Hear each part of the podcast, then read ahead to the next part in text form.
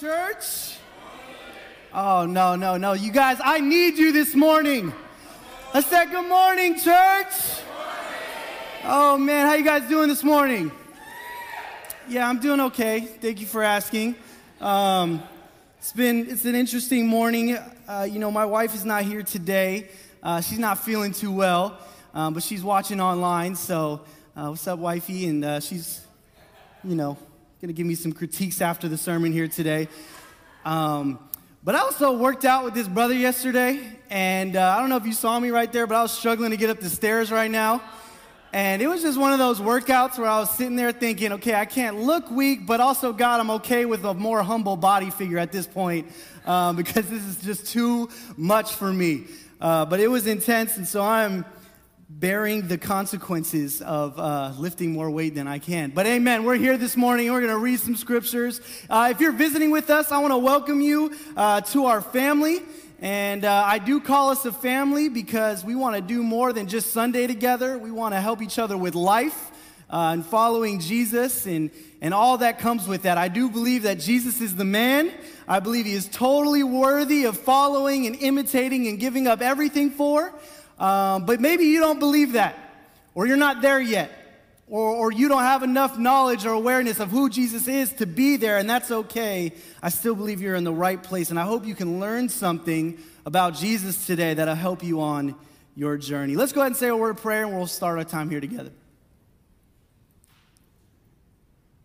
God, thank you for this morning. Thank you for the worship and the fellowship. God, thank you for the communion and just the testimony that's shared that speaks volumes to your power and your spirit, God. Thank you for just the fact that we get to be here together, God, that we get to worship in a public manner, that we're not hiding, God. And there are many brothers and sisters around the world who have church today, and they were hiding, God, and they might have been in fear of extreme persecution, and we are lucky to be able to not have to bear with that kind of persecution.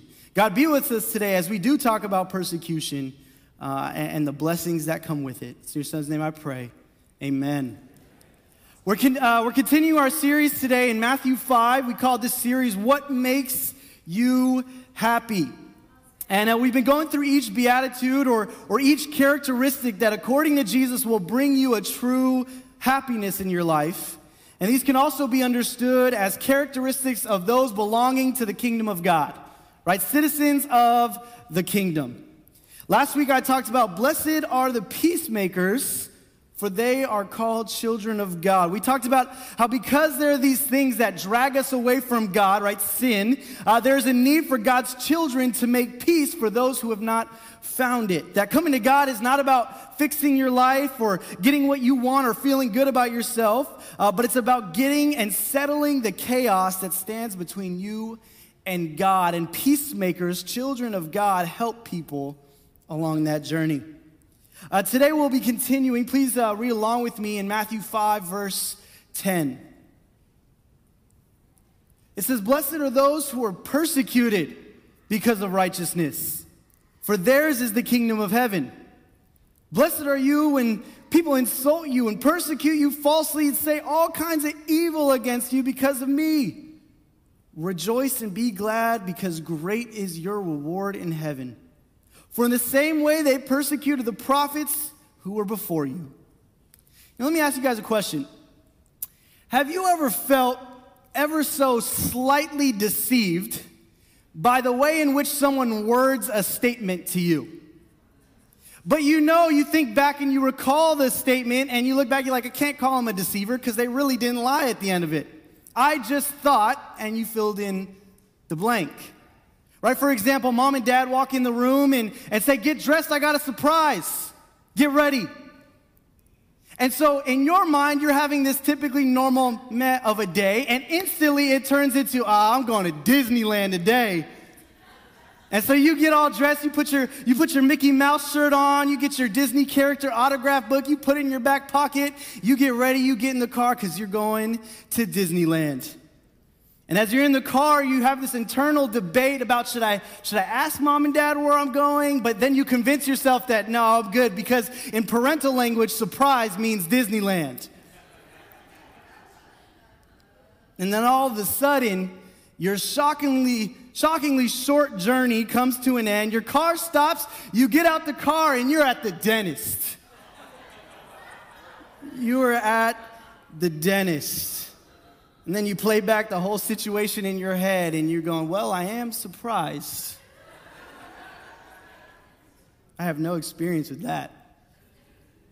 But to be honest with you, that's a little bit how I can feel about this passage. Because I think oftentimes we hear, blessed are the blank, and then we can take our inaccurate beliefs or our misunderstandings about God, Jesus, and the Bible, and assume and expect something that was never true in the first place. Blessed are those who come to church on Sunday, for they will receive the job promotion they've been fighting for. Blessed are those who decide to give God a try, for the golden brick road shall be laid before them, and their life will just work all of a sudden. Blessed are those who eat fried and greasy foods, because they will have the body of an angel. I don't really know what that has to do with what I'm talking about today. I'm feeling it today. Right? So we can have these predispositions in our understanding of how blessings work. And then when they don't come how we thought they would come, and they don't look how we thought they would look, we look at God and go, this ain't Disneyland. What happened, God?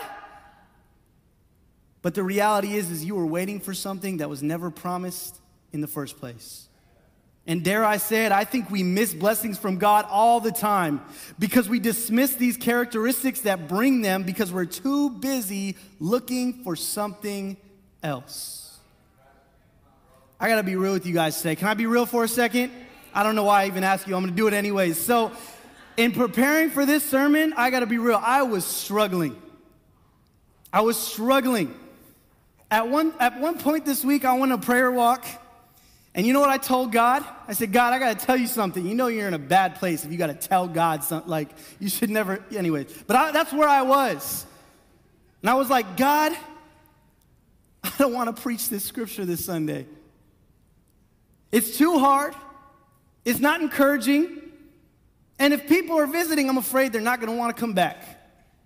You talk to God that way? I'm just telling you where I was at in preparing for this sermon. And you know what? It is hard. And maybe someone who's visiting today won't come back.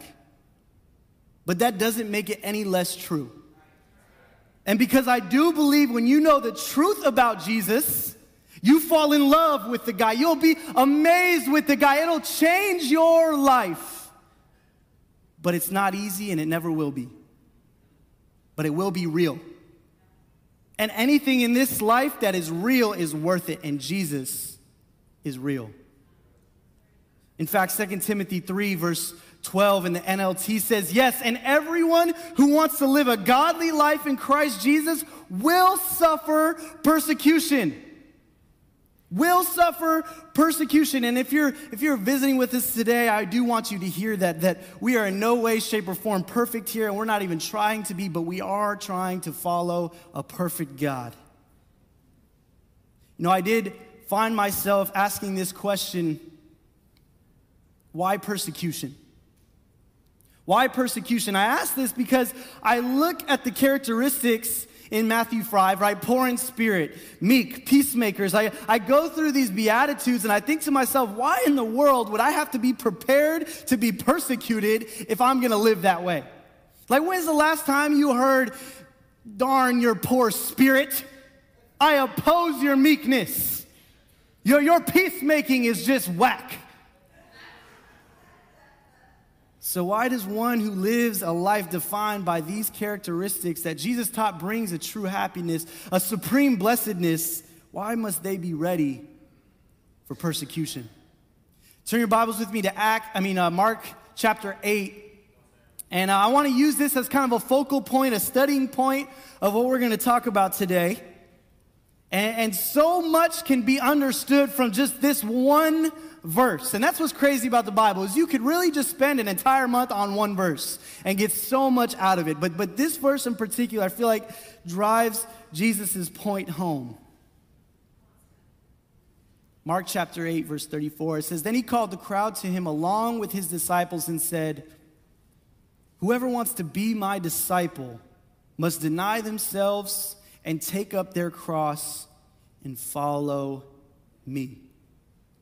I want you to picture this situation for a second. You have to take note that a crowd came along with him and his disciples, which meant that the message he was about to convey, he not only wanted his guys to hear it, but he spoke in a manner that everybody else who crowded around him could hear it.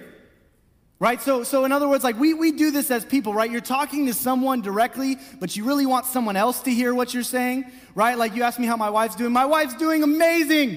She's beautiful. I don't deserve to be married to her, and I'm not just saying that because she's watching on live stream right now, although I do want her to hear that, right? That's what Jesus was doing in this situation. He was speaking to his disciples, but in a manner that everyone else who was surrounding him could hear. He starts off by saying, "Whoever wants to be my disciple," right? This open invitation that he paints with conditions. Deny themselves, take up their cross, and follow me.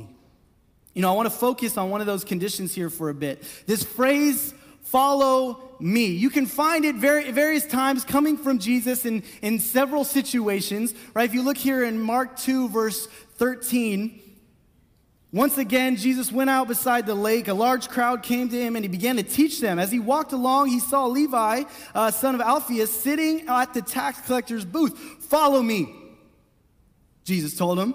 And Levi got up and followed him." You know, I don't know about you guys, but I read this situation here, and I think to myself, that's it? Jesus just decides to go on a walk and tell someone to follow him, and they do? 2 words.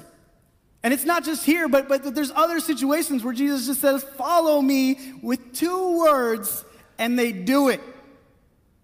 It's pretty incredible, right?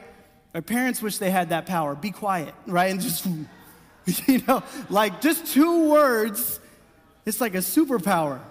Like Sylvie, you know, and it's just wild to me because he follow me and they do it. You know, Sylvie and I were at a country concert a couple weeks ago, and I listen to country, just keep it real with y'all. So we were walking around, and there's all these vendors trying to sell stuff, and you know, I'm like the awkward guy, like don't make eye contact with anybody because then they got you, you know. And this guy just stands right up in front of us and says, "Sir, I'm sorry, but it's mandated by my company that we give the best looking couples something free." It's like, well, I'll take something from someone telling the truth, so let's go see what you got, man. Like, he tried to sell me something, didn't work out for him. So I wonder if Jesus was handing out some sort of incentive, like fish or tablets or something like that, because all he said was, "Follow me." Follow me. Does that really work for people to get up? Leave their careers. Someone left their dad in a boat. I mean, they left tables full of money. They rearranged their entire lives off these 2 words, "Follow me."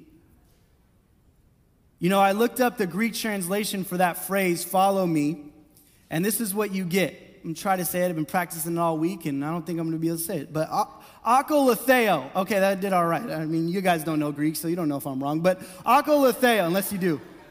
Right? This word means to immerse, to completely imitate, to replicate, replication. Right? The best way we can understand this phrase that Jesus was using in Greek was by this, to enlist. To enlist in something, right? We all know what this means. Right, you see the military recruiters on college campuses or at the mall, and there's a calling, "Hey, enlist in the U.S. military today." And if someone called you to enlist in the military, you'd know exactly what that meant. It would mean you'd have to completely drop your way of life and completely submit to this new service. Right, you wouldn't enlist in the military. Right? You sign up, you show up for training or boot camp or whatever. You would not dare to go up to your sergeant or whoever it may be and go, "You know, hey, I got this timeshare back at home that I got to get to, so can we, You know, I got other priorities. I got my job, my career. No. To enlist, you completely surrendered and submitted to the service of the military. We all understand that. We get that. We might not know all the ins and outs, but for the most part, you know, when someone goes into the military, the forces, everything, they completely rearrange their way of life. And so for these guys, when Jesus said, follow me, akathaleo, enlist in my service, they knew exactly what that meant. It was a call to completely rearrange their life to join the service of Jesus. All right, then pegs the question, well, what does it mean to take our cross daily? What does it mean to carry our cross daily? You know, I've heard this phrase or this teaching understood as putting your sins on the cross, because Jesus went to the cross for our sins, and so we need to put our sins to the cross and kill him and put him away with. But that can't be what Jesus means here, because Jesus said this before he was crucified, buried, and resurrected. So Jesus could not have been referring to putting to death our sins, because he hadn't done that yet. And so the people he was talking to in Mark wouldn't have known what he was talking about if he said that, if that's what he meant. They wouldn't have depicted that message. So what did they depict when Jesus said, carry your cross daily and follow me? You know, there's historical accounts that record a revolution that occurred in the same region and time that Jesus grew up and traveled around in his life. Right? This revolution involved young Jewish men revolting against the Roman government, and they almost won. But long story short, Rome sends in some reinforcements and completely shuts down these revolutionaries. But they don't kill all of the revolutionaries. They end up taking several thousand as prisoners so that they can publicly execute them and send a message of power and dominance, and their chosen execution device, the cross. Right? It's believed that the cross was commonly used by Romans, not only the high-standing cross that we see Jesus put on, but also a low-standing one that oftentimes met people eye to eye. And what they would do is they would crucify people all over the town and all over the city, and it was a constant reminder of the fate one deserved for revolting against the Roman government. And so they weren't looking up at the cross. They were walking into the city, walking to work, walking back home, and there was crosses, men who had revolted against the Roman government, crucified at their eye level. So when Jesus says, take up your cross, he was saying, my teaching, what I stand for, the things I'm going to call you to live by, completely contradict the rest of the world. So if you want to follow me, you'll be a revolutionary seeking to change the world. So why were these men and women persecuted in the Bible? Because they followed Jesus. There was an akathaleo. There was this complete immersion in the life of Jesus, and they sought to be revolutionaries that would change the world, which went completely against what everybody else believed in the current time. It reminds me of Paul's writings in 2 Corinthians 11, verse 23. He says, I have worked much harder, been imprisoned more frequently, been flogged more severely, and been exposed to death again and again. 5 times I received from the Jews 40 lashes minus 1. 3 times I was beaten with rods. Once I was pelted with stones. 3 times I was shipwrecked. I spent a night and day in the open sea. I've been constantly on the move. I've been in danger from rivers, in danger from bandits, in danger from my fellow Jews, in danger from Gentiles, in danger in the city, in danger in the country, in danger at the sea, and in danger from false believers. I have labored and toiled and often gone without sleep. I have known hunger and thirst and often gone without food. I've been cold and naked. You know, Paul, he akathaleoed Jesus. He was completely immersed in the service to Christ, and he was trying to change the world by teaching about him. And that is what came of his life, because it went completely against what the rest of the world was teaching and valuing. Well, what does this mean for us? Men and women, searching to truly follow Jesus. This completely contradicts any idea that one could follow Christ to simply attain good morals and create a family of good values. Or it contradicts the idea that to follow Christ should just lead to a good and peaceful and perfect life. It contradicts the idea that to be blessed as a Christian, one just needs to mark all the good things as blessings and all the bad things as just a simple rough trial. Now you see, the calling of Jesus that Jesus put out is the same now as it was then, that whoever wants to be his follower must akathaleo, must enlist in his service, completely rearrange your life. Well, what does that mean? Do we all have to be monks? People ask me that all the time in a Bible study. Do I have to just walk around in a robe and sandals? I heard this quote that said, the pitfall of Christians is they attempt to morph Jesus to fit their life rather than morph their lives to fit Jesus. See, to enlist in his service is to take your life and go, how is this now going to be completely lived in the name of Jesus? My job, my family, my future, my relationships, my ambition. If Jesus were living my life, how would he live it? And whoever wants to be his follower must carry their cross daily. It's a call to be a revolutionary in how you live your life, to be different than what the rest of the world is doing. The way you live, the way you speak, and the things you value will directly mirror Christ, but will oppose most of the world. So why will those of us who follow Jesus be persecuted? Because if you truly akathaleo, if you truly have enlisted and you meant what you said when you said Jesus is Lord, people will not understand. People will not understand why you dismiss your power and rely on God's. They'll think you're weak. Your family might understand why being connected by blood isn't as important as being connected by the Spirit. They'll ridicule you. Coworkers, they'll not understand why you don't lie, cheat, or cut corners because you value integrity. They'll mock you. Classmates and students will cast weird looks on you when you bring up Jesus changing your life. They'll ostracize you.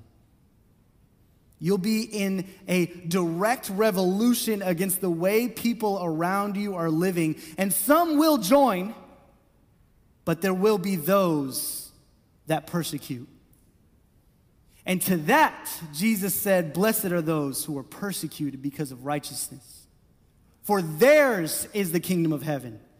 Blessed are you when people insult you and say all false kinds of things. You know what they said about the first century Christians?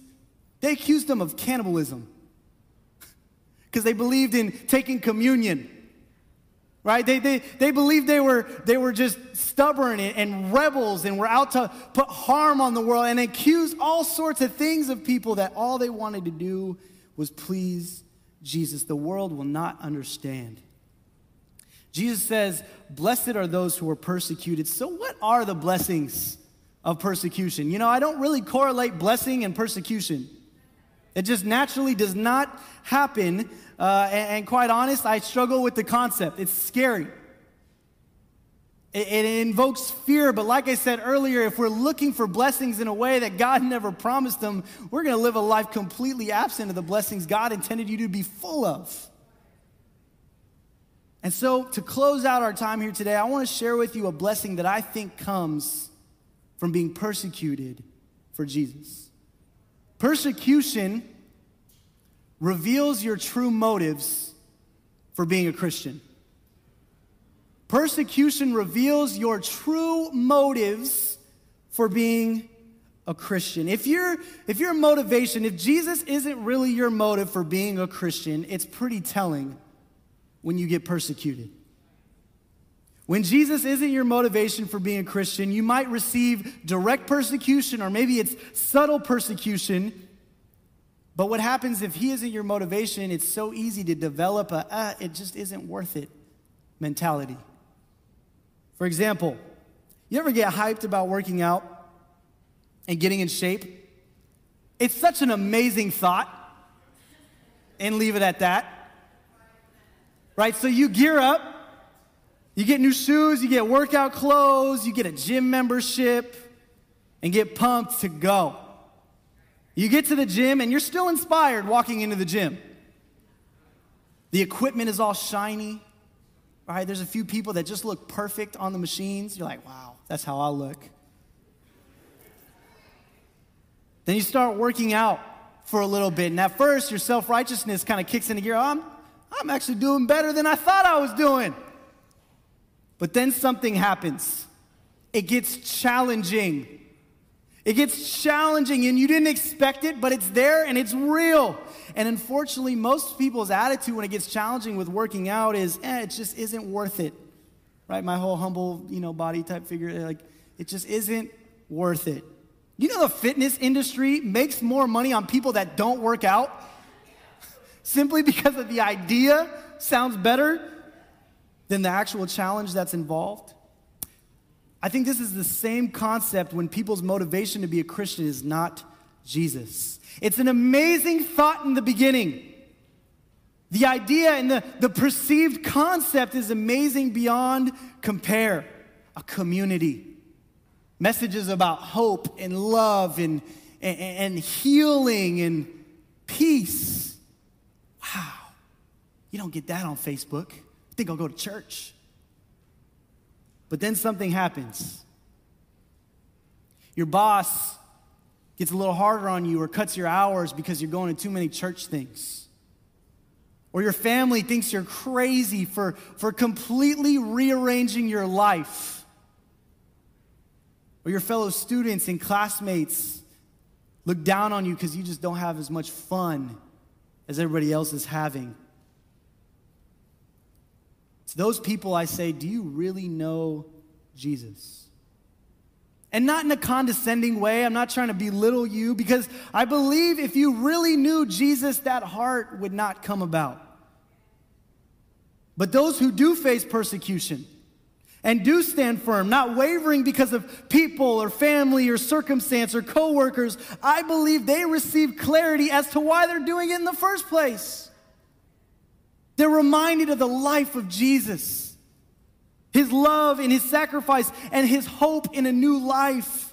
Those who face persecution are reminded of his inseparable love that Paul writes about in Romans 8:31. It's powerful scripture.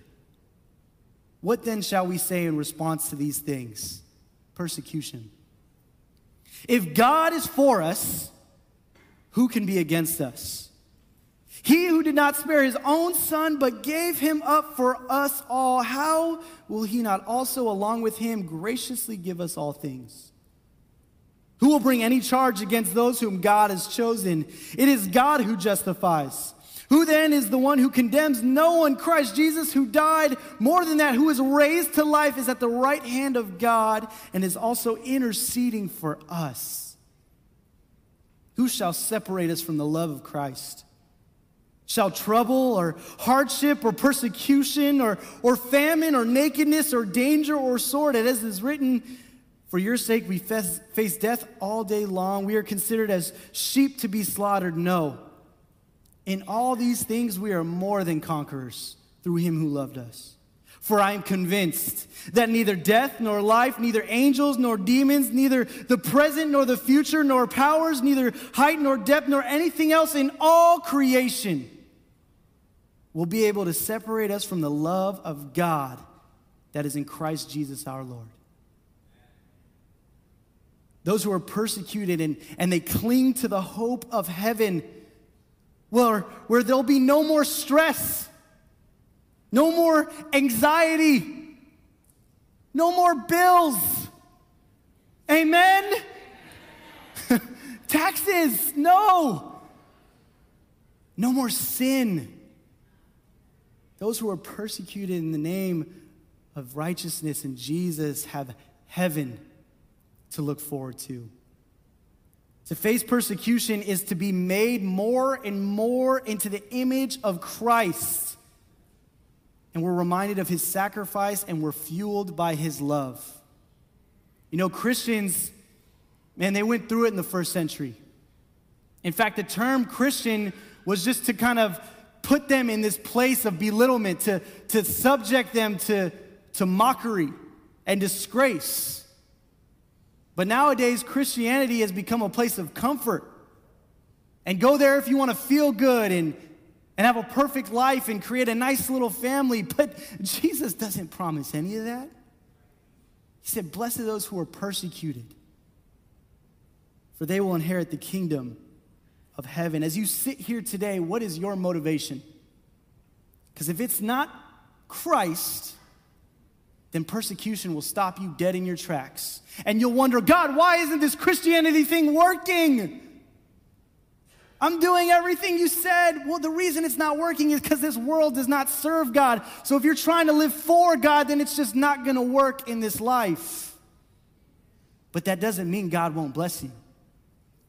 Because I believe when we're reminded of what we're doing this for, it lights a fire that you don't know where it came from. We can't even understand it completely. The Holy Spirit fuels you, and you live life a completely different person with hope, with love, and with motivation. So here's what I want to leave you with today. Does your life reflect someone who has enlisted in the service of Jesus? And is your living a direct revolution against how the rest of the world lives? If not, are you ready to enlist? Are you ready to completely rearrange your life, to take your life and go, "How am I going to use this? How is Jesus going to live this life?" If you're visiting with us today, oh snap, it just got real. But I want you to know the real Jesus. And I hope you desire the same, and I hope you get plugged in to learn more about this Jesus by studying the Bible. A truly blessed life is a life that is enlisted in the service of Christ. And is a revolutionary sought out to change the world, and most likely, for a fact, will face persecution for it, because theirs is the kingdom of heaven. Amen.